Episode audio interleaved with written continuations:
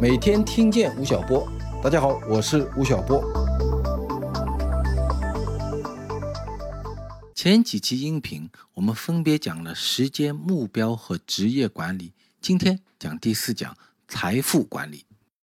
今天的中国人人均寿命在七十七岁左右，一个人六十岁退休后可以领取二十年左右的养老金。但是随着医疗科技的发展，在未来啊，我们的平均寿命肯定会超过八十岁、九十岁，甚至到一百岁或者一百二十岁。这个时候，我们就不能指望六十岁前每年交纳的那点微薄的养老金来支撑以后三十年、四十年乃至五十年的退休生活支出了。怎么办呢？我们可以趁年轻的时候给自己制定一个终身收入计划。二零一八年，美国的一个畅销书作家托尼·罗宾斯出版了一本新书，叫做《Money 钱》。他在书中回答了一个问题，就是如何通过理财的方式达到终身财务自由的目的。为了写这本书，罗宾斯采访了全世界五十个顶级的金融投资家，包括股神巴菲特、桥水基金的达利欧等等，然后总结出了一套。创造终身收入的模型。罗宾斯的这个模型分为四步。第一步呢是储蓄，储蓄是投资的前提。中国的储蓄率是全世界最高的，但是今天的八零后、九零后同学们似乎都不太喜欢储蓄，总觉得储蓄会降低生活品质。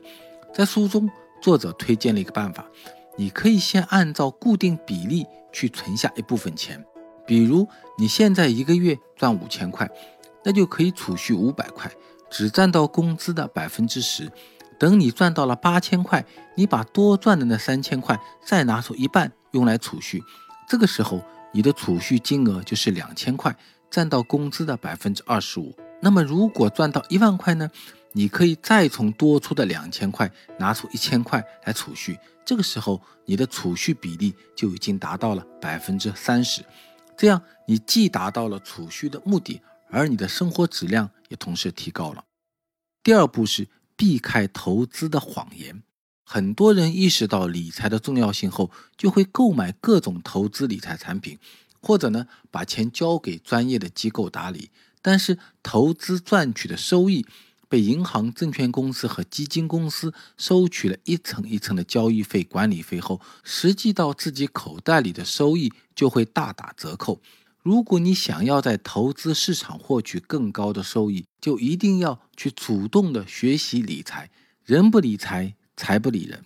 所以在某种意义上，你对财富的理解程度决定了你获取财富的能力。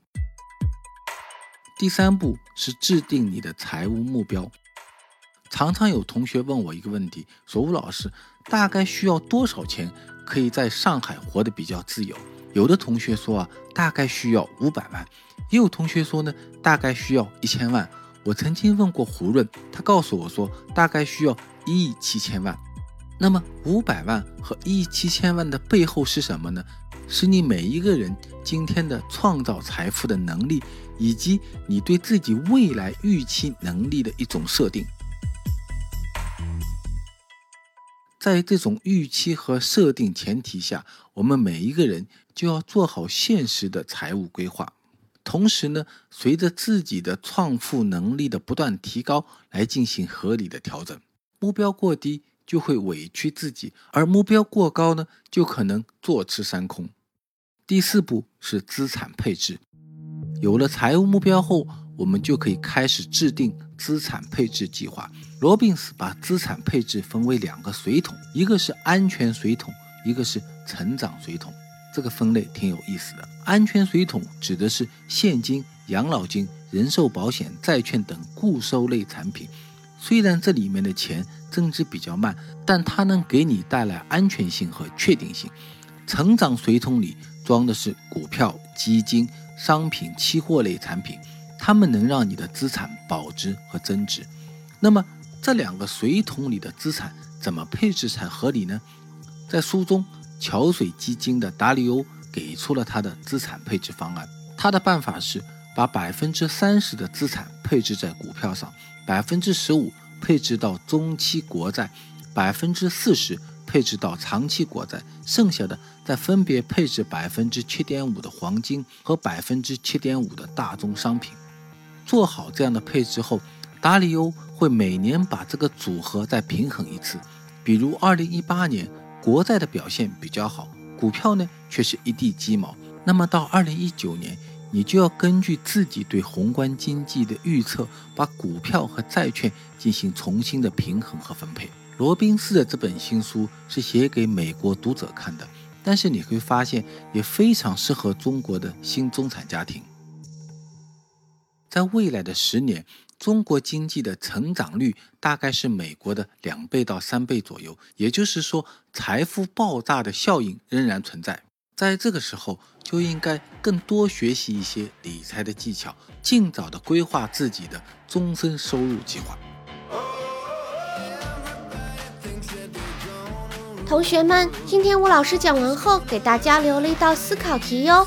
你平时有储蓄的习惯吗？你每年会拿多少储蓄金用来理财？